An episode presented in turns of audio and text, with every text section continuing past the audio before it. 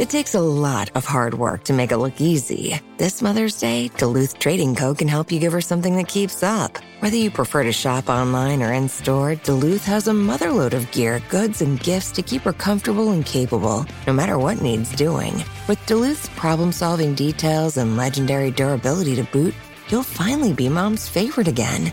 Check out DuluthTrading.com for all your Mother's Day gifting needs. Hello, I'm Josh Widdicombe. And I'm Rob Beckett. Welcome to Lockdown Parenting Hell, the show in which Rob and I discuss what it's like to be a parent during lockdown, which I would say can be a little tricky.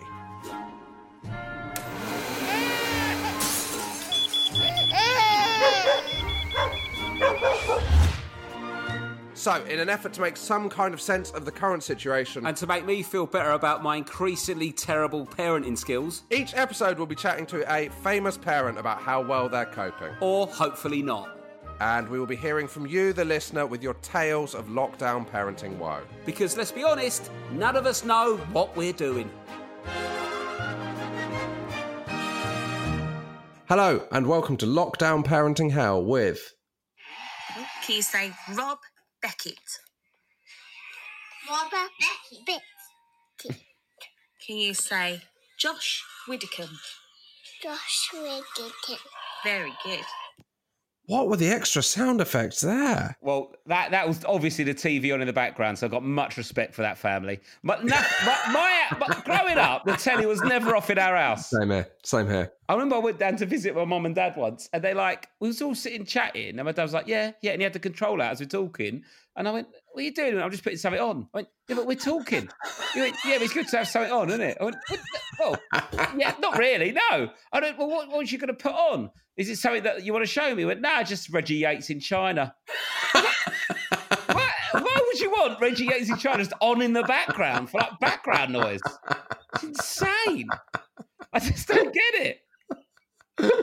And they've got a sound bar, so oh, if, if ever I stay show. there, I can never never turn the telly on. It's either telly on and silent or telly off and loud. But that, who was that? Who was that? That who um, Oh, sorry. Yeah, that was the um, intro? Sarah Smith has sent this in. This is my two-year-old Charlotte with her older brother Jacob, who's five, butting in. Uh, thank you. Oh yeah, we used to have the TV on all the time, and then occasionally eh, there'd be nothing on, and my mum would say, "Shall we turn it off and have a chat?" And I think, Come on. "You sicko." Yeah. also, do you know what? I think that's why it put pressure on your anecdotes growing up.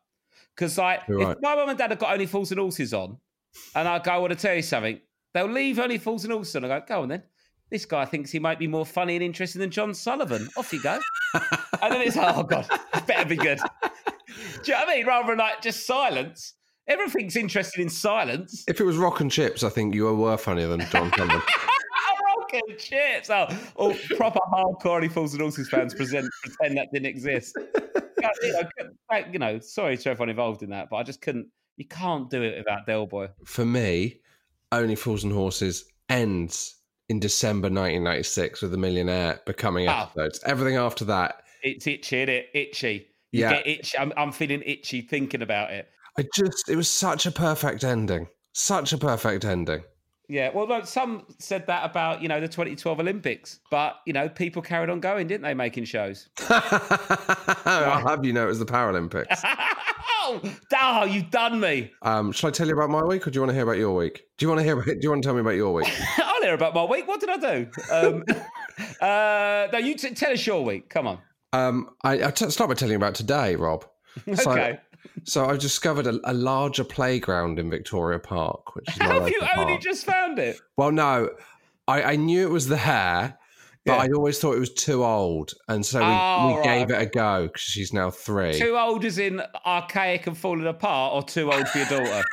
That's it, too old for my daughter. But right. since you say that, fifty percent of the um, rides are behind fencing, getting a refurbed at the moment. So, oh, there, oh, there's nothing sadder. and it's got it's got three big slides, like not like the slides where you climb up a ladder and go down, Yeah. like the kind of You know the kind of mega slides where you have to like go up some stairs. Oh yeah, the ones where like it's basically the first part of your life. Where it's almost it's like uni for a toddler. They're all up there with all their new mates, just throwing themselves off. Yeah. you just have to hope they don't Oh. fall off. So I didn't realise quite the impact of these slides. So sh- we went up to the first one, and I was like, "It's kind of done." They, they built it in onto a hill, really. So you go up to this up the hill, Yeah. and then um, she went down the slide at what I can only describe as a breakneck speed.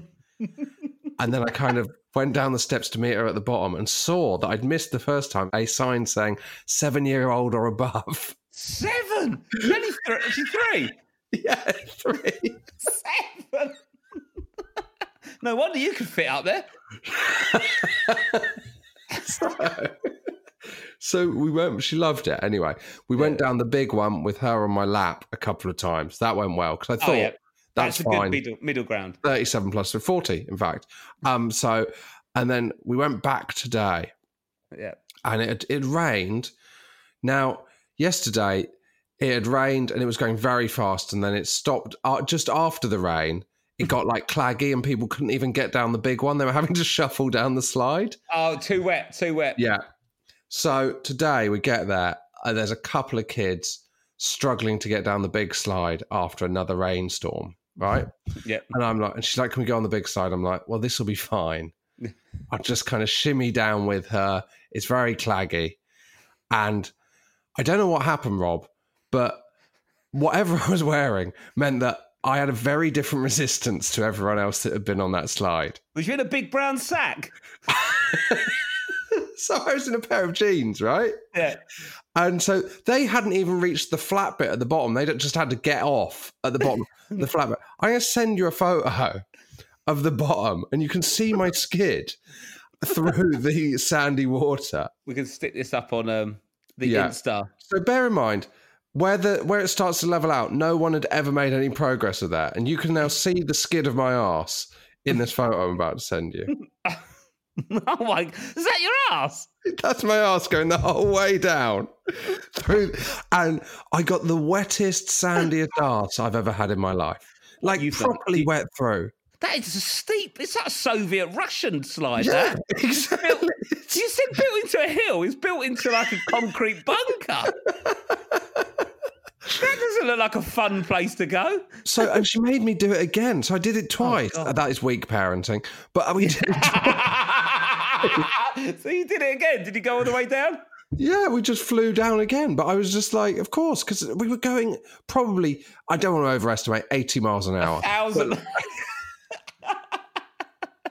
oh god, the, the fear though. I put the two-year-old on my shoulders earlier, and you know when you put them up and then they move a Oh, I bit, don't like that. and then nearly went, and I was like, oh, and I just walking along, going, she nearly fell from like. You know, I'm not a massive man, but it's still five foot eight. It's too high to fall from. I don't like the on the shoulder walk. No, I, j- I haven't got enough confidence, despite the fact I going haven't to say fallen I haven't got enough shoulders. I haven't got enough shoulder, um, but I'm working on Yeah. that. Um, s- despite the fact I haven't fallen over since probably Gordon Brown was prime minister, like I still think that I'm going to like fall over. I've, Do you know I've what I mean? i never thought about falling over. I've thought about No. dropping them, but not me tripping. But that is a oh, not. that is a true that yeah that is a that is a concern, isn't it? The trip. yeah, the trip. I've never thought of that. You've, it's really good. This you're giving me more things to worry about. Well, I've got my own health and safety concerns after putting my child on a seven-year-old slide. Se- Seven's too old. Uh, they're, they're just banding that number round to cover themselves. I'm fully aware of that. I understand Hackney Council. We get it. Um, understand. uh, do you want to hear about my week, Josh? Oh yeah, I was just going to tell you I was almost salty with someone. Oh, tell me the saltiness. So I was almost salty with a drone operator. Okay. I was a guest on a new show on Dave. So they were bringing something in on a drone. They do it in every show. And I'm All just right. about to go on, and Alex Brooker's been on the day before. Yeah. And um, I'm literally just about to go on. I haven't done a TV show in probably three months. And so you're slightly nervous. And he just comes up to me and he goes, Your mate was good yesterday? I was like, All right, yeah. And he was like, So you better be funny. Oh. And I was, Oh. Rob, I was very close to telling him to fuck off. I think you should. I just, I just walked away. I just ignored it and walked away because I, I would have. I, I would have said, "Well, you better be good at that drone, and we'll get another fat virgin to come in and do your job." You loser. to to be fair, drone operators are like rock and roll stars because they're basically people that have mastered it before it became a job. And now they're like, I am rolling in the money here because all the TV shows want it and I'm the only one that can do it. He wasn't aware that maybe you shouldn't get in someone's head before they go on. Yeah, I mean, I doubt if you were, you were doing drones at the boxing, he'd say to Anthony Joshua, I saw uh, Tyson Fury uh, in sparring. You better be good at punching. Do you know I mean? I hope you're good at fighting. Did you give him evils? What did you do? Did you I just just sort of walked off? because we were in the we were in the dark, so I just walked off. I think in the future you should tell them to fuck off, but try and do it in a jokey way, Do you and think? they'll love it. And then he's got a good anecdote there because he's giving you a bit of banter. They're a bit a bit blokey. Some of the drone guys I've noticed, and you could just go, "Tell you what, mate, why don't you and that drone fuck off?" and then laugh in his face and walk off. Because I'd be walking down the street and I'd get a drone in the head. Two weeks in, down the line. Oh, can you imagine? I tell you what, though, you do not want to be a bald man in TV now with drones, do you? There's no escape, is there? We're going to do a drone shot here. You what? Um, I had a uh, another incident at a TV show. Oh, yeah. In fact, this relates back to something we've done. So we've talked before about me having uh, not box fresh trainers on TV. Yes, you've, you're known for being a bit, as my mum and dad like to call it, soapy, dirty, looks like it needs a wash. Yeah, but I, I wouldn't say you're known for that. I wouldn't. I wouldn't go bandying that around like that. It's been said. I'm just It's saying. been it- said. Yeah. during, last time I went round there, during Reggie Yates in China, your appearance did crop up. Say what you will about Reggie Yates, but you can see your face in those trainers. that guy, even in Beijing, his trainers are absolutely pristine white. So I had to do for this a different TV show, right? But I, I realised that because I, haven't bought any trainers in six months because I Yeah. haven't had any reason. All of my trainers were fucked except one pair of new trainers I had at the back of the thing that I'd worn once, and then I I wore them, went outside, came back in them. I'd stepped in dog shit, Rob, Okay. and I had no other option of trainers, and I was leaving at that point. So you took dog shit trainers? in a bag, but I thought ah. I'll, I'll, I'll- I'll- I will clean it myself when I get there. I'm not going to make anyone else clean that. So I bagged them up, took them to Pinewood Studios, and I was like, Yeah. I'll clean them. So Ah. you're, you're arriving at the TV studios with dog poo bag. Yeah, with dog poo bag. Yeah. And Inko does the costume, or I know because she does the costume on the last leg as well. Um, she's like, "Have you got outfit?" And I was like, "Yeah, but I need something to clean my trainers because I can't, I can't make someone else do this." So I'm doing. I, mean, I could say it's would I lie to you? It's quite. It's a, it's a very popular TV show, and I'm crouched over the sink in my dressing room, cleaning dog shit off, wearing two. It feels like you're just getting content for the show. Yeah. yeah, true or false? 30 minutes ago, I was cleaning dog shit off these shoes. you should have. That would have been a great one. So anyway, I've got. She gives me those plastic medical gloves you'd wear. You know what I mean? That dentist wear. Uh, people are so worried about COVID and stuff now. I think people like don't care about dog shit as much. Well, the good thing is because people are so worried about COVID, you've got all the stuff you need to clean dog shit off. They've got all the PPE you need Yeah. when you're doing dog shit. So anyway, clean the dog shit off the shoes. Delighted with myself. Take the gloves off. Go to makeup. Put on the makeup. I'm thinking absolutely smash this out. Walk back into my dressing room. Realize I had thrown in my haste to get to makeup and throwing off the gloves. I'd put them on my phone. Oh no. And my phone was like wet with the dog shit gloves, Rob. yeah. You can't clean them because the gloves are on them and they're dirty. Well, the, glo- the gloves are on the phone, and the, the gloves are 'Cause then it'll dirty the never end. It'll never end. There'll always be something to clean. exactly. Oh dear, you've had a right old week, Josh. Had hell of a week. Had Um, hell of a week. Well, I'll, I'll, touch, I'll tell you about my week maybe on Friday. So, because I've got a couple of Instagram things from uh, the listeners. Should we do that? Um, well, you know, pe- people talk about their kids saying uh, saying the wrong things with pronunciation. This one from Carly Steele. My two year old got a Playmobil castle for his birthday. It was only then we realised he couldn't say castle and instead called it his arsehole, inviting everyone to come and play with my arsehole. It made for a very interesting birthday party. Wait, the implication of that is that they did play with his arsehole. It made for an interesting birthday party. Because they took him up on that offer and they went for the arsehole. Here we go. What we got here is gone. Um, oh, this one. I don't know you could help with this one. This is Joey Island said, Hey guys, firstly, I enjoyed listening to your podcast immensely over the last few months. It's been very entertaining. Despite the clear hell of parenting in lockdown you've portrayed sometimes. I find myself newly pregnant with our first. The world of books and apps is somewhat overwhelming right now. Can you recommend a good book for first time dad? Yes. I've got a good one. The Governor, Lenny McLean. One of the most underrated autobiographies you'll ever read. What, what, what are you going to reckon? recommend, Um, Josh? I think the best parenting book I've read is the Philippa Perry book, uh, which is called something like "The Book You Wish Your Parents Had Read" or something like that. It's absolutely brilliant, and I would highly recommend it. Although it won't be much, won't be loads of use initially. Yeah, but when your daughter is bullying you to go on a unsuitable slide twice in a row, Exactly. you'll know exactly what to do in order for that to not happen. So you've used it really well, I think, Josh, in your life.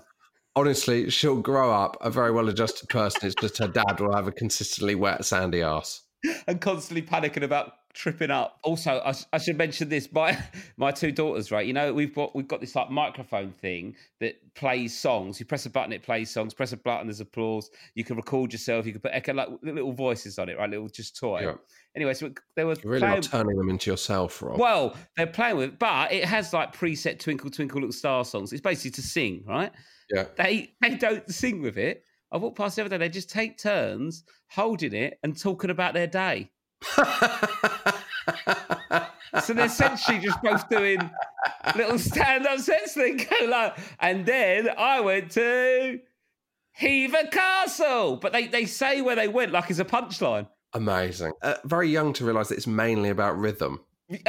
well, yeah, that's there's no jokes there, but it all the all that other stuff's there. But that's weird. I've never seen kids. Rob, we've we've both seen acts that have got away with that kind of shit for years, mate. also, what's weird is like that, that, that no normal kids sing, don't they? That's an interest. I was thinking about this the other day. Do they know what you do for a living and understand it? Not really, because everyone's on screens. It's not that exciting to be on a telly. And they're too young to understand that it's a TV show or something. Do you know what I mean? Yeah, they're not going. That's a great show. To, Jonathan Ross is a really good show to get. on." um, also, I've got a confession, Josh. Yeah, I've started wearing yeah. female UGG slippers. Oh my word! It's the comfiest my feet have ever been. What's the difference between a female UGG slipper and a male UGG slipper? Just comfier. size normally. Um, no, basically, I'll explain. Lou's got these UGG slippers, yeah. So I've been wearing her, her ones that are like size six or something, right?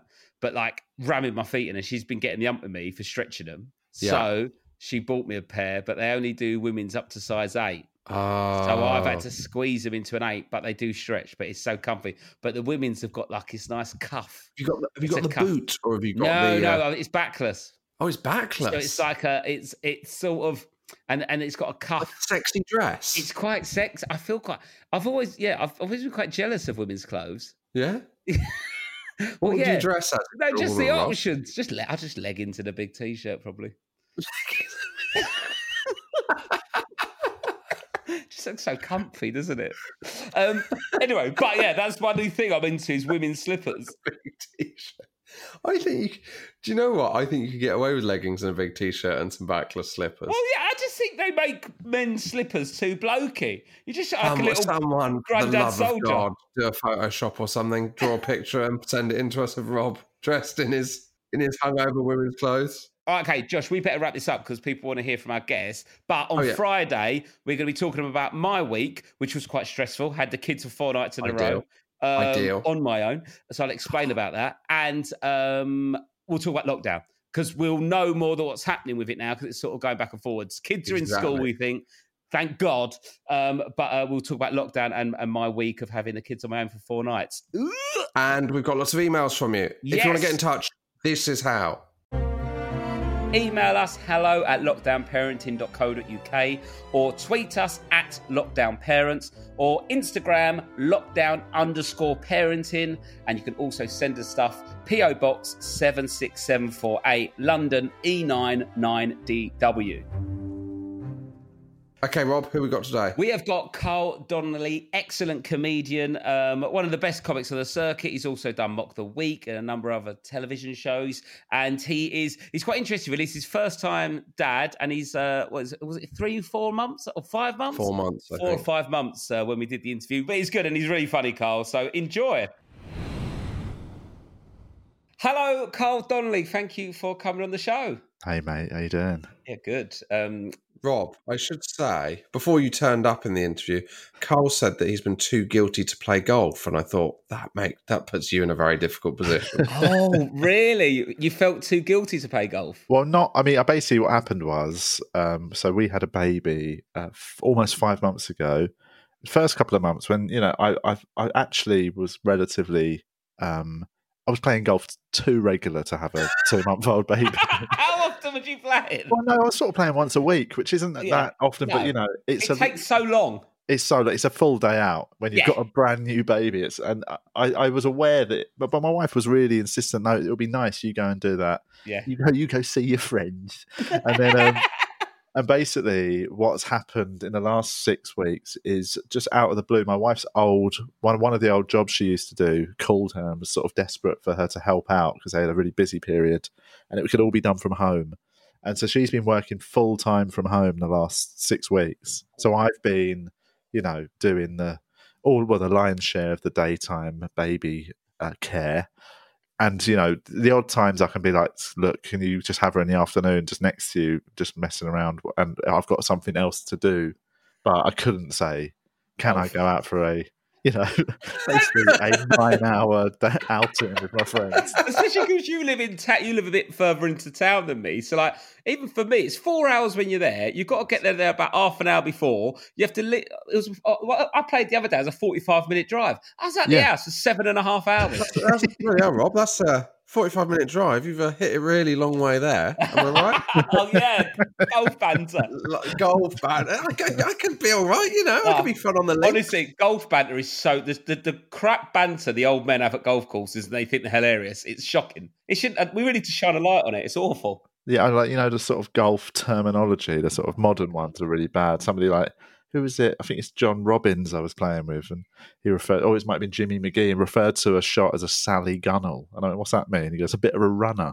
it's like, oh, come on, mate. No, We're it's better to, than no, this. it's, it's also, you're, you're, you're 28 years out of date. That's what I know. well, that's when all these terms. No, no, that's one of the newer golf terms as well. That's one of the new bits of banter. Uh, bro- they really broke through after the Barcelona Olympics. Um, so, Bit Col, a, you've got bit of a Linford, eh? oh, that Colin Jackson, that would have kept jumping up over the bunkers.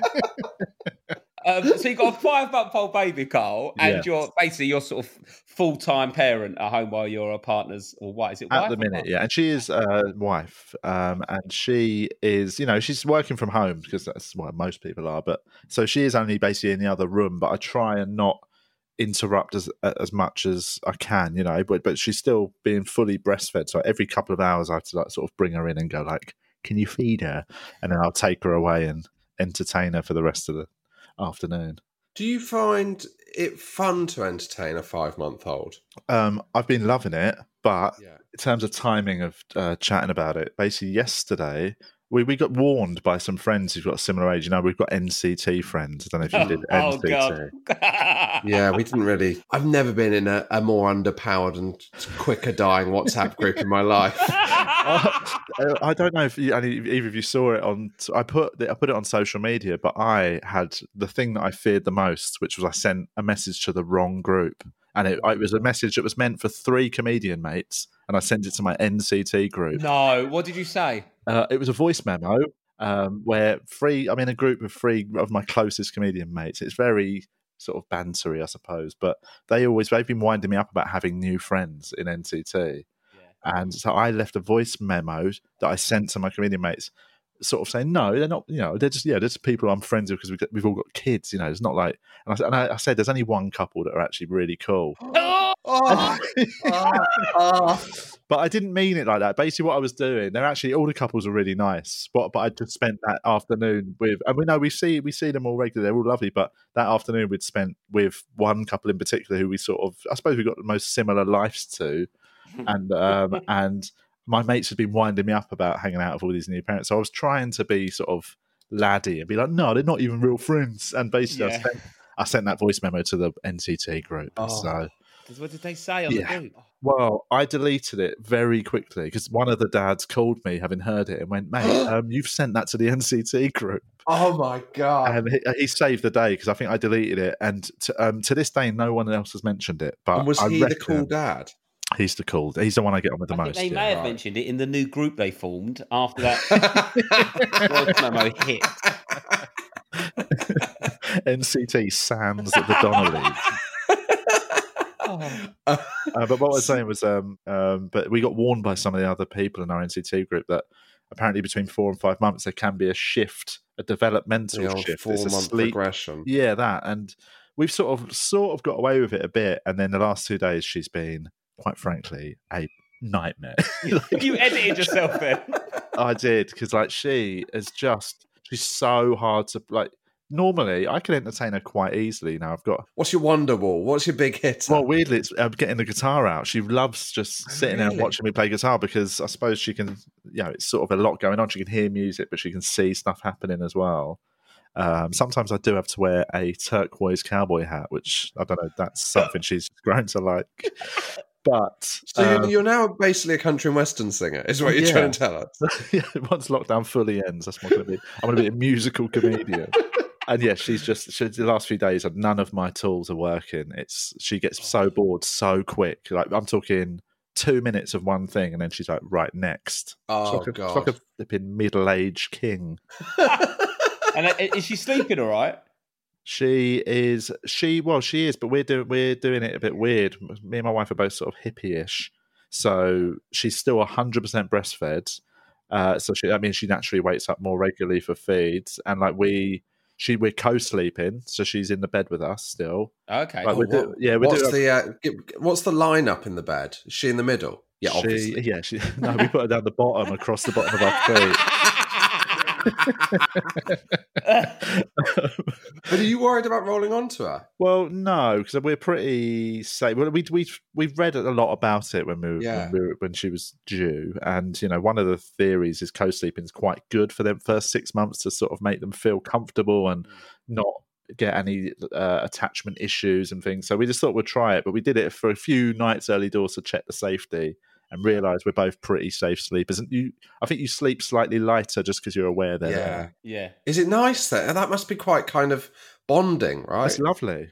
Like it's really nice, you know. Obviously, sometimes you're woken up by a baby that's crying, but sometimes she, you know, she'll just wake up But and that happens anyway. before she, yeah, it does. But before she, yeah, and also you don't have to get out of bed to do something, which I think is Yeah. my. It, I weirdly it, it ties in with my laziness really well. Because the cot's you're supposed to, if they're in a cot, it's supposed to be in the bedroom with you for the first six months anyway. They say, don't Yeah. they? So like, it's only just slightly different position in it. But so you say quite hippie-ish. What uh, what other stuff are you doing? Would you say the last five months has been a little bit alternative to what would be sort of more of a Um, nor- not normal. Let's see this as a companion piece for the Russell Kane podcast.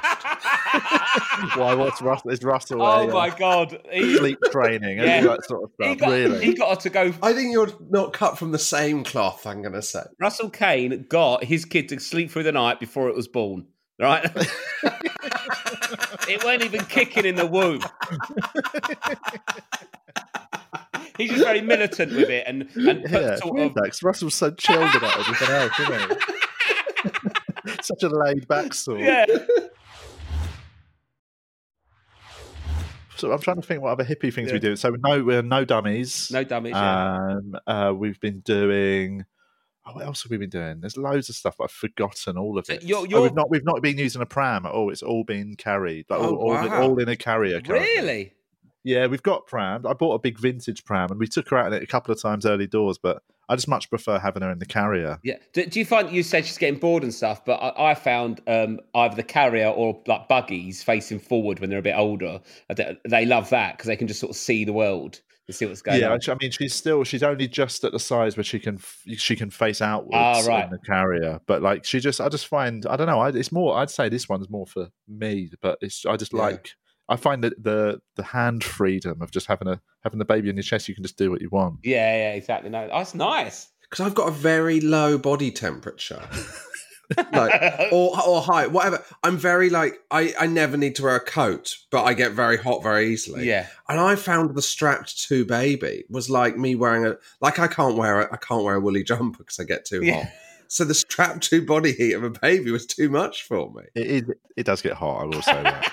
we bought a mesh one, like the me- it's got a mesh outer thing, so it does give some uh, ventilation. So it, it, but it does. Yeah, it's hot. sometimes in the summer when I was wearing it, like you know, I would take off the carrier, take her out of it, and I would have a baby shaped like sweat patch on my chest. Really? Oh yeah. That's a real commitment. That's good. That's good dad points, that is. So you're five months now. What are we in now? October. So in many ways, people go, "Oh my god, you had a baby in lockdown." But m- to me, that's the dream time to be having a baby because you're locked down anyway. Is that a fair analysis? Yeah, I, I thought it was the best. It was the best timing in terms of it gave us a lovely distraction. You know, just in mm, that Yeah. when everything locked down, we were going into that sort of nesting phase where you start getting everything prepped. And obviously nowadays you can order everything online. So it was getting the place ready, working out where everything's going to go, getting it ordered, and then and just relaxing. You know, my wife basically got three months to put her feet up and watch Netflix and really relax and get sleep. And you know, when the baby came along, she was ready to go. And then once the baby came along, there was nothing else going on, so we could just spend the first few months just And you never would have been able to have that much time off, like with the gigs and stuff. Like you'd be traveling around the country touring and doing shows. I'd planned a good few. I'd planned like about you know three or four weeks off without doing any gigs, even like London stuff. Yeah. And then I was planning on going back to normal, really. But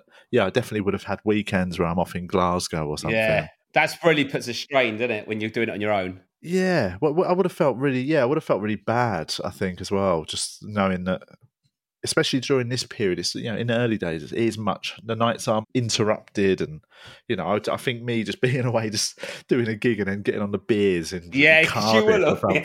yeah. and lying about it on text. Going, no, yeah, I'm just, you know, we're having one beer backstage, and I'm in like the casino at two in the morning. Are you are you finding though that you like the thought now? So you you said before that you did Birmingham Glee on Saturday. Yes, and that thought you're going i've got a hotel and i've got you've got a bed to yourself rather than three people in the bed well, I did. I actually came back. I got, a, I got a lift back to London with one of the other acts. Again, I just that I- as yeah, I'm not ready to not to ready do a night away. It would. Don't get me wrong. It weirdly though, what I've, I've really this is going to sound worse than it is, but I've really grown to appreciate an afternoon beer since having a baby. just we- you know with our, yeah again with like some of the nct group we've had a little sort of afternoon in the summer it was lovely like little barbecues where you know you, you having a having a sort of end time for drinking of like 7 p.m when the babies wants when you want to start putting them to bed it's a lovely end oh i find that tough i i find the hangover kicking on in the evening really tough You only have to have a couple. I don't think he's gone to Sambuca's at 3 p.m. yeah i've misjudged it I've had a couple. I, I did have a couple of days when you know it was, it was in a period of adjustment. I used to be a real. If I've had once I have one drink, it's like that is me up until six a.m. I'm going to be last man standing. But like that adjustment to being able to just have three or four drinks in an afternoon. Yeah. A couple of times I slightly overshot the green. Don't get me wrong. Gunnelled it. the, the old Roger Bannister. But you heard of jonathan edwards I watched a great documentary about Jonathan Edwards. Oh, and his really? world record. It Oh, I'd like to watch that. It's like a That little- is the that is the exact kind of thing someone that's, that's got a baby on them in the middle of the night would say. like, I'll put this on. this is good. I definitely want to watch this if I didn't have kids. I've, I've, I've had, I've, I've really found my viewing habits have changed. Like in the daytime, if I ever had time and I wanted to watch something, it would normally be something like you know The Walking Dead or some quite violent show. Yeah. Now during the day, when obviously I'm entertaining a baby, you know, even if she's asleep, I just can't bring myself to put anything violent on. I end up just watching really twee rubbish. Well, yeah, could you just sort of think, well, I don't really understand it, but surely just the imagery of a zombie getting a stabbed with an axe, it, it, it, it's definitely not going to do good. It may not be doing bad. Um, and how did you find the, um, the labour and stuff? Because you're quite zen and quite chilled, but obviously that's such a stressful situation. How, how did you find it? I mean, it was the most intense thing I've ever been through, but it was really chilled up to a point. Like we'd really planned it. Like my wife was really sort of certain she was going to have a natural birth. Mm. So she got they mentioned inducing her, and she absolutely just refused. And it was just it should it had been planned, but then the last few weeks before uh, the labour, like she she was two and a half weeks early, but her my wife's platelets dropped, which is a blood thing that can happen quite it's quite common in pregnancy. And basically, we got told we weren't going to be allowed to use the birth centre. Mm. So they said, you know, you're going to be on a ward. And in my head, when they said ward, I thought that's going to be like born every minute, or whatever it is, you know, like one born every minute, where it's like really, they make like wards look horrendous. I think those documentaries, Yeah. it feels Yeah. like just really badly, like I hate, I hate that lit. show because they're making it for telly. Even if there's not been anything uh, horrible happening or stressful happening, they'll just edit it in a way like it looked like it has, and I think it's an unfair Yeah, it- representation of what's going on. they make it look really stressful, you know, and obviously they're only cutting to it now and again, each person now and again. It's just during the stressful bits. They're not really cutting to a, them when they're, you know, in between contractions and they're feeling all right and they're having a cup of tea. But we got there, and when my wife's water broke, and my wife like I couldn't believe it. It was a Saturday morning. It was really early, so we didn't think it was the labour. And then she started saying, "I'm feeling a bit weird." And then over the next hour, she was like, "I'm having. I think it could be contractions, but it might be them. What are them fake ones Did they you? called?" Sorry, I, did you think that because it was a Saturday morning, she hadn't gone into labour? That's what, No, no. Uh, just Not on a Saturday morning. I Saturday, forgive come you. on. Not on a Saturday. She will not go into labour until she's watched Sunday brunch. I'm sorry. I will not have it. I said, do you know what? This is how hippie-ish we are. I I'm quite almost embarrassed saying this, but um, when they mentioned about inducing my wife and she refused, that was like three weeks before the due date. My wife was like, I'm not having that. I'm going to make sure that this baby comes before the due date. And the night before, this is absolutely true, this, is the Friday night in question, um, it was a full moon. My wife went out and did some bloody weird full moon ritual in the garden where she lit candles and made like you know what's it what's it called when you sort of I don't know if Rob's going to be able to uh, help you out with this. you come on you guys know about Wiccan don't Oh, you? well, last time I did my full moon wizard party, I um, did a couple of fireworks, but that's just because I like fireworks. Um, but she went out and did this thing, and I went out and did, you know, sort of lit some candles with her and all that. I didn't really know what was going on. And then um, basically, that was the night before, and then we went to bed, and the baby came along in the morning. So there's got to be something to it. That, that I'd say that sample size is not enough, Carl. you, uh, you probably believe the mainstream media. You Yeah. I mean, my heart says moon power, my head says coincidence. But if that had happened, you know, uh, after being pregnant for three months, maybe. But, uh, Two weeks before the due date. All right. What I'm saying is, it, she might have just it might have just been her willing it to happen. You know, body started. Yeah, they, But, did, they um, did have a curry and sex after the moon party. But who knows? Who knows what it could have been? Uh, but then, yeah, when we got to the hospital, uh, basically, uh, yeah, she said she thought she was having contractions, and this went on for a bit. And it got to a point when she was like, I'm, I I really think it is. And I downloaded an app to time the contractions. And the first Hmm. time I timed them for about two minutes, the app said, uh, You are in labor, go to the hospital. oh no! and we went to the hospital, and my, my wife was still like, Yeah, they're, you know, they're pretty strong, but she was Could I not. just say in 12 hours, you really swung from a moon party to downloading an app to time the contraction. So, such a hippie. well, that's the thing. I like- and I'll tell you a bit once we get to the birth. I'll tell you how you're a hippie up, and you can be the biggest hippie in the world. The moment things get real, you just you would do anything, mate. I would have. I'm a vegan. I would have sacrificed a goat if they had have said I had to to get that baby out. But um, we, yeah, when we got to the hospital, they they did a quick check, and she was five centimeters dilated, which is you know pretty much you're in labour. Yeah. And then Yeah. luckily though, they they said, oh, we've got a really we've got the biggest room on the ward. We went into it, and it was it was basically a birthing suite. It had a pool. It had a lighting system wow. that changed colours. Oh, So it like had this God. change in Like light MTV system. Cribs. Yeah, it was. It was lovely. So I set up my um my speaker and I had a playlist that was about two days long, ready to go, and it was all hippie meditation music. And for about six hours, we just sat in there listening to that. And my wife just had contractions. She was really chilled with it, no problems. And it was really nice. It was a really relaxing afternoon. And then finally, uh, basically, once her waters broke, it just all went, mm, you know, went. That's when it goes so crazy that, Yeah. to be honest, I don't remember what was on the playlist at that point.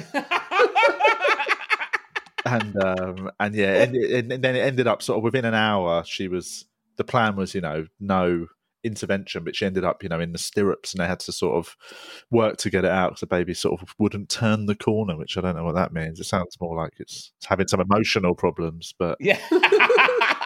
Stop drinking, but he still goes to the pub. but he has really turned the corner. Yeah. So yeah, and that once that happened, it was uh, it just yeah, it was quite quick, and then the baby was out, and then we got a few hours uh, when I could stay, but then that, because of restrictions, she had to stay in, and I was yeah. I was carted off home, and then I they also kept her in the next day, and I wasn't allowed to visit, so that was a bit brutal. Oh. Oh. What did you do? Golf? Um, do you know what I actually did? I played um, FIFA on the Xbox with my mates online uh, because I needed because I needed a distraction. Really, I think they knew just to Yeah. keep me company. Once again, you're only a hippie so far, aren't you? Of course. A hippie with Wi-Fi. Here's um, I tell you a funny one though. Um, they uh, we they asked um in the evening on the Saturday, like the baby had been born about an hour before, and they said, "Do you want to keep the placenta?" And Oh. we Oh, both yeah. It's a naturally, you in it. well, yeah, we both went, yeah. We didn't know what to do with it or anything, but we said, yeah, we'll have it. And then um, they put it in a Tupperware for you, which is quite nice. Oh. Oh. And I brought it home the Saturday night. I got home about midnight, and I went to put it in the freezer, and the freezer was full. Right, so there was no room in the freezer, and all the, in the bottom drawer, I've got this big bag full of vegetable scraps that I, I, I make vegetable stock out of about once every month. Yeah. And um, I, I thought I need well, I need to make room for the um, for the Yeah. placenta. So at, at quarter past twelve, the night of my daughter's birth, I found myself making vegetable stock to make room for a placenta. What um what what what are you gonna do with it? Is it still in there? It is still in there. It's actually weirdly today. I'm defrosting the freezer, so I've got it in a cold box today. Oh, Uh, God. just surrounded you, by 'cause frozen you can get it made into pills, can't you? Which are meant to be really good to take. Yeah, you can do pills. You can have it made into jewelry, which I will say is the worst looking jewelry I've ever seen. um, you can. pl- They say that some people plant it under trees, which I don't think is good for a tree. No. but yeah, there's like there's weird. So we haven't decided what we're doing with it yet. Oh, Maybe just wow. keep it on ice forever. And And um, you're um, you're, you're vegan. I don't know if your wife's a vegan. Is your wife a vegan She as well? is, yeah. She is. So, what are you going to uh, raise your uh, child vegan? I, I think well, it's a weird one, isn't it? Because like naturally, I think we will.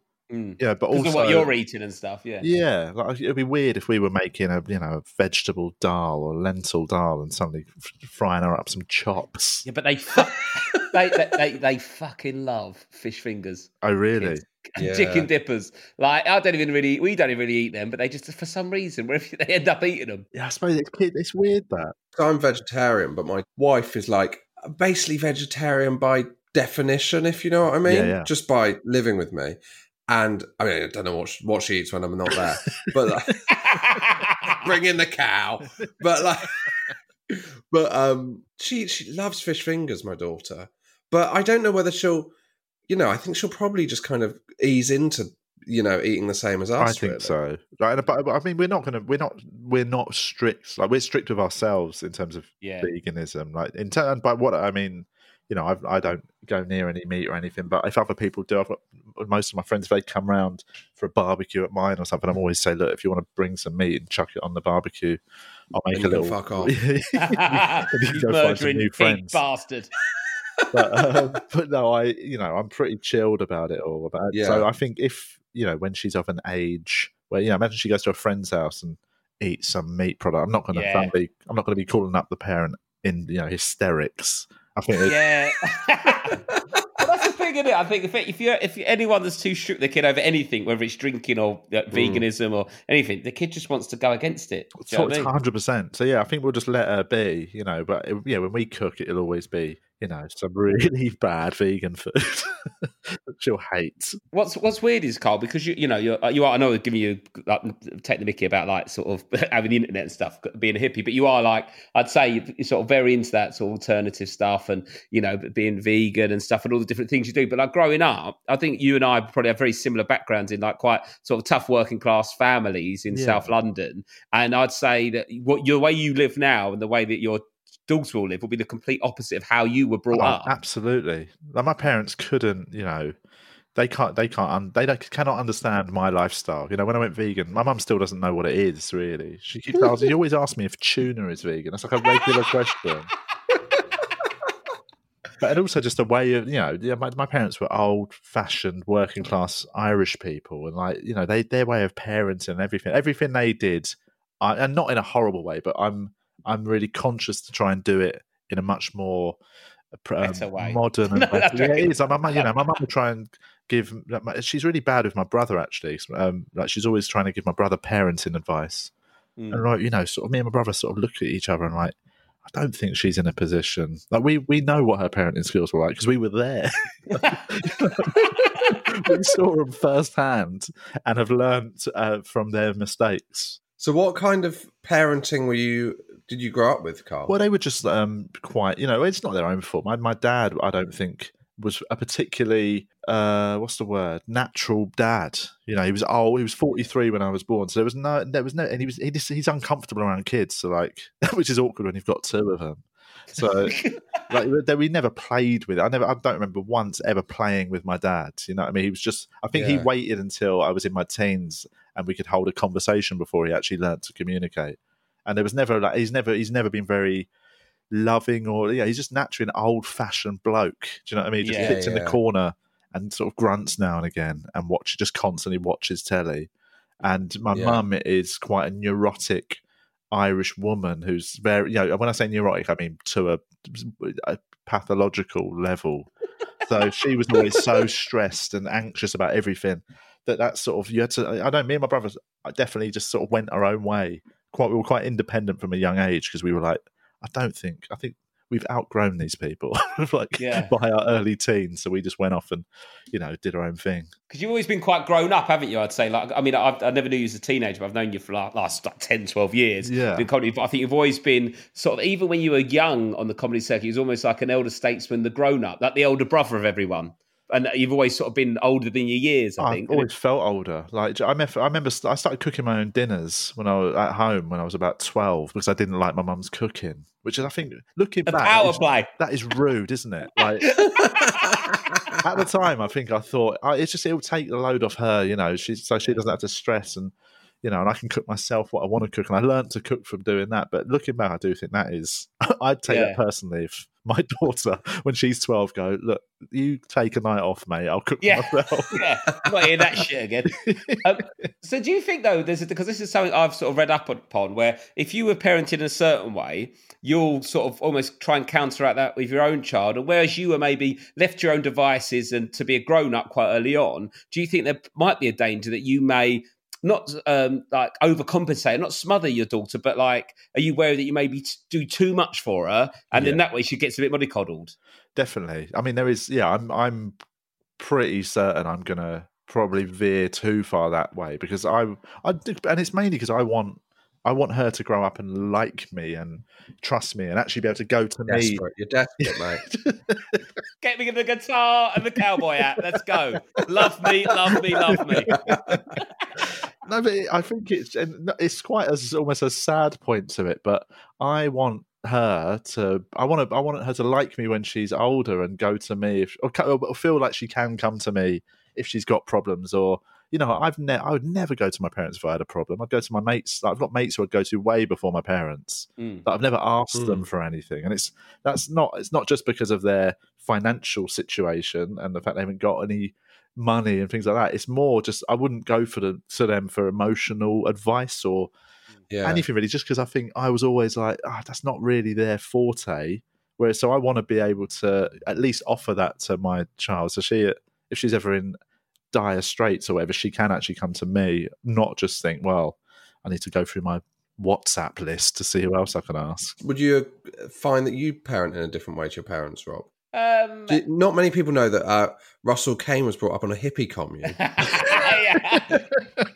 I don't know really. I, I'm not yet really. I, I think it's more when we we were treated like you go out and you get a job type thing at like six. I always worked from like 14 and stuff. And not that I want my kids not to have sort of that same work ethic, but I, I think the, the proof will be more w- with the teenagers. So it's just trying to find Yeah. that balance of I don't want to go too far one way or one too far the other, but it's just trying to get that the right balance of yeah, go out and work because you need to work to get money. But also, I think that instilled a fear in me of like, oh my god, we need money, we need money type of thing, rather than it sort of being a bit more relaxed. Of like, yeah, you go to it, you get some money, but that's not the be all and an end all. And I think Yeah. that's why some people from working class backgrounds can get consumed by the earning of money Yeah. and, and getting the Rolex or the, the flash car and all that to prove that you got the money. So you've got the money, it's all going to be okay. But actually, you're, you're sort of running on a, on a subconscious level of fear that it's all going to go away the whole time. So it's it- and and it, that- that work ethic they instilled in me was brilliant and really helped me in my career. However, I, you want to try and make sure it's not too ingrained that it defines you, and then you never stop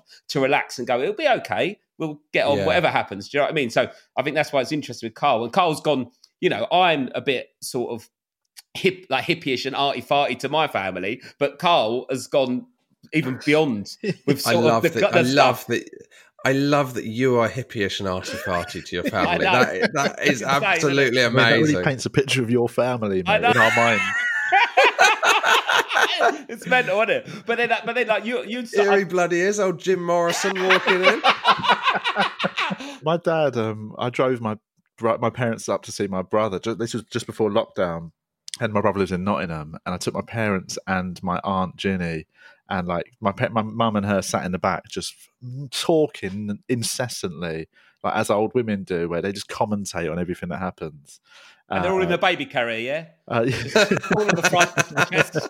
no car, no pram. At one point, I, I overheard them that we went past one of them big wind turbines, and I just heard my mum go, "Jesus, Ginny, look at the size of that," like that, right? And then we went past another one about three minutes later, and she went, "I know I said it before, but geez, would you look at the size of it?" she just kept commentating on every wind turbine we went past. and then my dad, this is this is what my dad's like. My dad got in the car when I picked them up. And I was listening to meditation music. It was just like, whoa. And uh, my dad sat down and just asked, he goes, Are you listening to hoovering? That's what, that's what I've had to deal with my whole life. Do you? Because you're very kind of relaxed as a person. Yes. and parenting is arguably the least relaxing pursuit, you know, at times.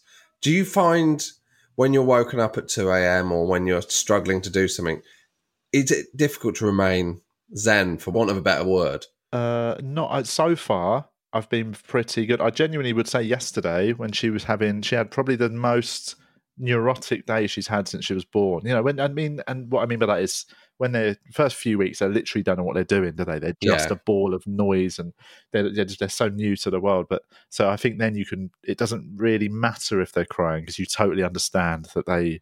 To them, it must be terrifying to come out into the world. But you know, since she's become much more aware and fun and laughy and giggly, like she's actually been really, she's a really chilled out baby. And then ye- yesterday was the first time she was pretty much non-stop, quite difficult all day, and that's the closest I've got to a, like to not being able to just sort of contextualize it and go, it's fine. She's a baby. You know I mean? That's what I'm. Quite, Yeah. I read. I don't know if you did it, but I read a lot of books while my wife was pregnant. I thought I just, you know, I've got enough time. I'll just do the reading. And during lockdown, and you know, just at the start of the year, we were traveling. We went over to Australia and stuff. So I had a lot of time to read, and I read a lot of parenting books and child psychology books. And I think I just got. I really tried to drill into myself to never ever think that the baby is doing it to annoy you. That's what I think a lot of parents get into that mind frame when a baby, especially once they get to about four or five months when they become a bit more conscious.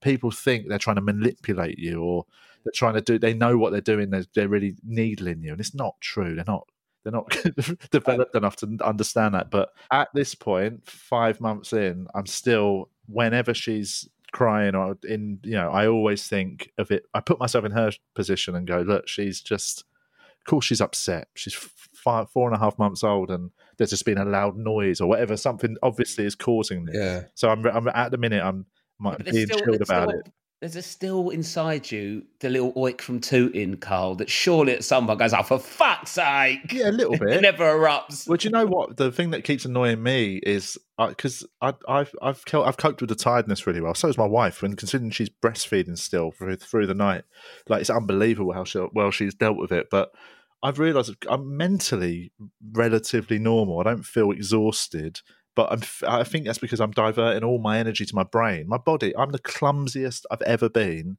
I knock everything over. So my wife just hears me throughout the day. Every half an hour, knock something over and go, "Oh shit!" Like in the other room. shit. That's all you can hear just round the house throughout the day. So yeah, definitely. I think I still get annoyed about that level Yeah. of clumsiness, but in terms of the emotional side, as yeah, I'm, I've somehow managed to maintain this sort of zen. Yeah. And um, when are you planning on moving uh, the, the baby out of the bedroom, like into their own room? Have you got a plan for that, or are you just going to see how it goes? Yeah, we're just going to see how it goes. I think, yeah, we haven't actually bought a cot yet, uh, so which is quite five months in, we've not bought a cot, uh, but we um, we are looking at one. So we're going to get one of them probably when she's about six months and start seeing if she wants to maybe have her own space and that. And it's very much baby led. Yeah, just have a quick discussion with her. If her. first words are, seriously, can I not sleep somewhere else? Bloody annoying. Let me have my own bed. Get off me. Stop breathing on me, Dad. And why do you wear the cowboy hat to bed? It's weird. oh, do you know what? This is gross, but um, I think I've, I've, I've in the last couple of weeks, I think I've developed sympathy nappy rash with my uh, daughter. Oh, this is where the hippie stats come in now for this. Well, because I've, I'm an, I'm a naked. I'm, I've always been a naked sleeper, right? For like, well, not always. For the last decade, I've never slept Yeah. in any layers whatsoever. I hate it. What was But- the turning point, really? Because I've always been uh, a naked sleeper, but it's only in the last 10 years. Was there a turning point? Just dick was too hot? Well, I mean, well, when the, she came along and she was in the bed, I felt a bit. I don't know. I felt a little bit grotty with just Yes. having my Yeah. willy flapping around next to her.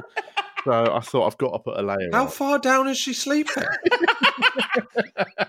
That's why they call him the wind turbine. Look at the size of that. But as she grow, as she grows, I don't want, I don't want that to be like the barometer. The day that she sort of her foot just touches my knob, I don't want Yeah. that disgusting. So like, I just, I thought, do you know what? Out of you know, just out of some level of, and also because you're up and about a lot in the night, Yeah. I thought it's good to at least have a layer on in the nighttime if you you know go into your wa- walking around the house and stuff so i i started wearing a layer basically a box of shorts in bed and because i haven't worn it for so many years i basically got nappy rash because it's too warm Oh, and my, wow. my bits and pieces are used to having air Oh wow! So you having to put on the same stuff as her? Are you both lying there and putting on your? i do Your what poor I do but wife. I, i've got Oh, why?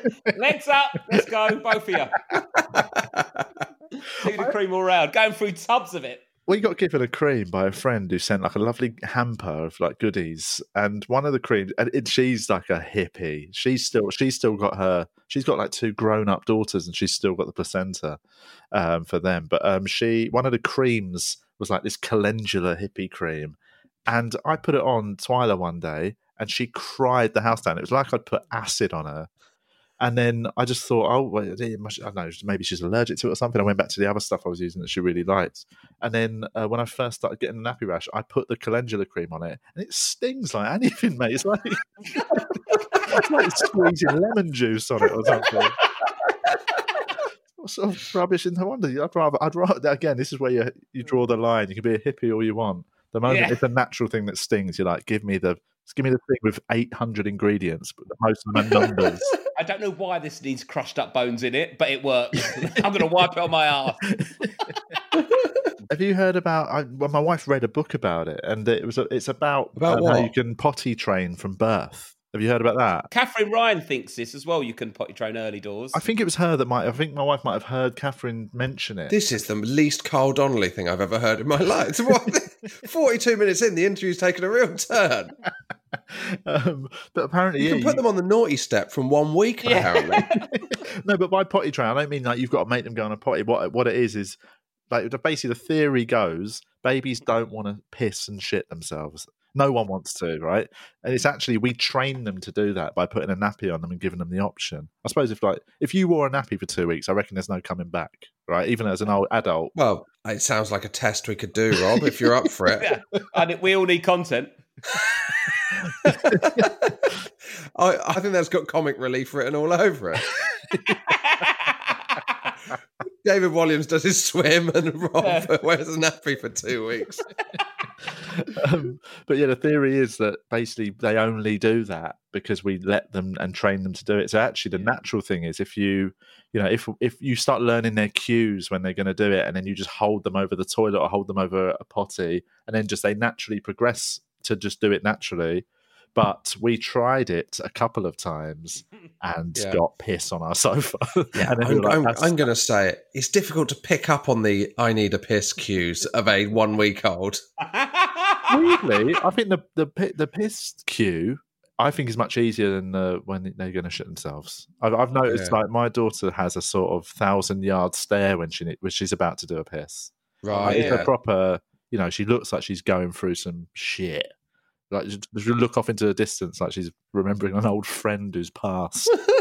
Are you still getting those horrendous, like yellow shits that go all up their back? That you just think, how can this much come out of a kid? yeah, we- and it goes through like their jumper. You're like, oh my god. Well, because weirdly, she because she's hundred percent breastfed, we've not given her. She's had nothing else. She's and uh, so that means she doesn't shit that often currently.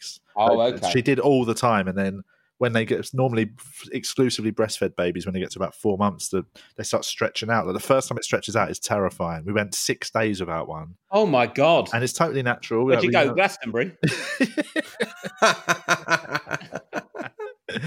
uh, but we, but that meant that it was a ticking time bomb. We knew that when it Oh. happens, it's going to be a catastrophe, and it was just. I mean, it was mayhem when it happened. what? Just everywhere. it was. I mean, every item of clothes. I think those the clothes ended up going in the bin because we tried washing them twice and it just wouldn't come out. It was that thick and the wow. texture Yeah. changed and it was oh, it was bad. Yeah, we were using reusable nappies, but she shit so much we had to throw clothes away every time she has a shit. Had to have a bonfire afterwards. um, Rob, Yes. do you want to ask your favourite question? Yeah, it's my favourite question, um, Carl. Basically, um, this is your opportunity now. If there's a way that your wife's parenting that it annoys you and you want to say something, but you've not found the right time without it kicking off between you, is there something that she does that grates on you that you'd like to get off your chest now? So if you did hear it back, you could have a conversation. So, for instance, Matthew Crosby was um, quite angry that Charlie put those those bibs, the, the kind of coat bib things, that she hung them on the the tap in the sink, but he'd not he'd not got the guts to tell her. Um, let me think. Well, weirdly, mine is. uh, It's not. It, I'm not annoyed about it. Let's just let's just start with that. That's always a great caveat to put in when you are, just to cover yourself. But yep, Yeah, imagine it was really big now. It's like actually, I think the way she talks to me, not, Yeah, I would argue. I would argue if it didn't annoy you, you wouldn't have one as quick. But that's just what Yeah. I think. That's fine. You know, I'm not annoyed about it, but that affair she's having and not telling me about it's really. It's really grating on my confidence. Um, no, it's there's, there's almost. I'd say there's there's nothing. But if I had to try and find something, it's Oh yeah, um, we're, we're forcing you now. We're ready. You know. Yeah. um, it would probably be um, the, what it's. I'll tell you what it is. It's the it's the muslins left around the house. Basically, I'm I'm. It's this has been one of the, the biggest transitional things. I'm very neat. I like a, Are like I like a very tidy. No, because I like you know I just I don't like things being left around. You know what I Yeah. mean, an empty cup. Yeah, it doesn't. It, it's not like an annoy. I don't get annoyed about it, but I just don't understand why if there's a cup on the table you couldn't just put it in the sink or in the dishwasher. So I've you know I've had to get used to the fact there's a lot of stuff around just because when that's what happens Yeah. when a baby comes on. But just I just constantly find muslins everywhere. Just that's everywhere. Use one because obviously you know, and it, I, I can't criticize her for it because she's you know up at all hours of the night. She needs them just around everywhere. But for me, I just I'm like you know you could have you could have just put it back in the in the bedroom. in, the, in the muslin drawer or the dirty washing bin, either or. It's only going to get worse because I thought for the first six months, I thought we're just very tidy parents. yes, We're just very tidy. No, there's not toys everywhere, but of course there wasn't toys everywhere because she couldn't walk around throwing toys everywhere. Yeah, yeah, yeah. I once, when I was on tour, put my tour jeans on, and as I put my leg through it, a muslin came out the end that had been in the jeans. I've been heckled Hang from on, home. Your tour jeans. What Well, is like, that? I- Well, like I've I've got an outfit I'll wear. So because uh, to make it easier, I've like an outfit I'll wear on stage, right? That I just hang up in the corner. So oh, whenever I go, I just grab that, right? But somehow, even in the maddest fault, it got in my jeans. The must, and I actually performed once with it. Like it was at the back of the leg, and I was like, "That's so weird. I think it's a stock or something." And I get at an interval, and I, and I pulled it out. It's. But I'm so it'd be the muslins. So we'll, we'll we'll we'll try and get that fed back to to her, Carl, and then she can always come in here and cool. complain about you. What do you reckon she'd say about you? I would say me, it would be I always forget to empty the nappy bin. We've got a Oh. nappy, yeah. That is, I'm really bad at, and again, this comes from almost the sort of clumsiness I currently have. I just, I'm constantly forgetting to do physical things around the house. Just, uh, you know, because all my brain power is going to actually looking after the baby. My chore doing, I definitely think has taken a hit. Have you fa- how are you on stage though? Are you still remembering the routines and it's still, or are you distracted, or you find it as a good, like a nice mental break? weirdly uh, when i'm doing a set i feel like i'm i've not lost any mental power whatsoever i feel like i'm actually i, I can do that and i can think through an idea and do a routine i've when i've, I've compared a couple of times Yeah. and i've been rubbish like you know like sort of i, I think I, I i i've always thought i'm a good compare i think i'm quite quick and I, yeah, you know I you can, definitely are. I've always And- seen you do really well. but i yeah I, I i've done a couple of gigs where i've compared and i've got nothing man like i'll just Yeah, ask somebody in the the front tightness row creeping in, isn't Oh, it? it's bad. And I don't even realize it. You know, you just, you know, when you find yourself just having, yeah, when you're on stage sometimes and you're not on firing on all cylinders and you start having a bit of banter. And, within, Yeah. and about two minutes later, you realize you're just having a conversation. it's just nice to talk to someone We've, sometimes. been Carl. that, we've become those comics that when we started out, we used to look at the older blokes and be like, "Oh, look at that! Oh, He's got nothing yeah. going." Little did we know that poor fucker hadn't had enough sleep. He's just yeah. trying to get through with some Brokeback Mountain check shirt stuff. Or, the, or, or do that amazing thing where they'd criticize the person for being boring. It's like, hang on. Oh yeah. the, the responsibility to make it funny does lie with you, mate. Yeah. That's not, Of course, he's boring. That's why he's paid eighteen quid to come and watch you, and he wants a refund. Um, oh, cheers, Carl. That's been brilliant. Thank it's been you so absolutely Oh, cheers, absolute guys. pleasure. Thank you very much, Thanks Carl. And having me. um, the two people we've had on that said um, that they read a lot of books in the build up were you and Russell Kane. So I'd love to see the uh, Venn diagram of those reckon, libraries. Yeah, I mean, to be honest, I reckon I read some of the ones he did. I read, I, I actively read some of the ones I thought I disagree with. Like, there's a very Yeah. famous one called "Why French Children Don't Throw Food," which is excellent. But I, you know, it's a way of it talks about the French way of parenting, which is very much they you get them onto your schedule as quick as possible rather than the other way around. He read that book going, "This is the one," and you were going, "God, check out these guys," Yeah. and vice versa. Oh, guys, it's a baby for Christ's sake. Um, but yeah, it's uh, yeah, it's good. I recommend I recommend doing the reading for any prospective. What would be your three books to read? I, I- my, my my favorite ones. I read a few of them actually. He's got there's a guy called Oliver James who's a child psychologist. He wrote a famous one called um, "They Fuck You Up," which is about your parents. So It talks about how your parents influence you. And Yeah. then he wrote a follow up called "How Not to Fuck Them Up," which is about children and like how you should. And he's he's a big purveyor of just you know you've got to do. They're a baby. You're an adult. Don't ever act like they have the same sort of cognitive ability as you. You've always got to accept that they're gonna cry, they're gonna do all this, and it's more about just just try and give them as everything they want for at least the first three years. You know, just so they don't develop quite serious detachment issues and things like that. So some of the stuff he says is quite worrying. Things you can do to a, when a two your child's two that they'll really pick up on and might develop into some weird fetish when they're older. you oh, know what I mean? So but I found that the most, them two the most interesting, and that friend, the friend, why French kids don't throw food, I just found really fascinating because you forget that different countries, even as close as France, have such a different view of parenting than we Yeah. do. So yeah, them three would be like would my favourite ones. Thanks, Carl. It's been great. Thanks, Carl. Brilliant. Cheers, Cheers. mate. Cheers, guys. Carl Donnelly there, the, the working man's hippie. The working man's hippie. I think you've got the range of hippie from Carl on one end to you on the other to me, kind of halfway between the two of you. Well, I mean, I, yeah, I, I meditate, but I'd never listen to the soundtrack in the car. Listening to the soundtrack in the car is, and I don't didn't want to say this to his face, fucking unhinged. And also, you know that's going to cause an argument with your dad when he gets in. Yeah, yeah, exactly. If you're thinking, well, we're a bit different, me and my dad, I'll just pop on the uh, the uh, meditation music before he gets in the car.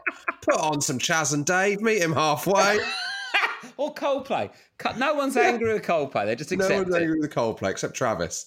Yeah. Um, but um, Um, uh, yeah. That was great, though. It, it, I it's love so Carl. so different to um like Russell Kane. That's what I love about doing this. Just the completely different ways people parent and stuff. Totally. And what's fascinating, I think what's going to be fascinating with doing this is I'm really already excited about checking in with Carl in six months or a year's time to see how it's changed. Yeah, I, I think it's that sort of honeymoon period of the kids when they start moving. The kids, that's when it's deadly. When they start Yeah. running around and doing stuff and Let's let's be honest, not as excited as I am about checking in with Ellis and Izzy. That's the one we're all excited about revisiting. what's happened since then. Yeah. But, uh, but yeah, I think Ellis, that, that still haunts me when he goes, I just accepted this is my life now. Just looking out the window, trying to get a bit of sun. um, thank you to Carl. Um, we will see you on Friday. yep, see you on Friday.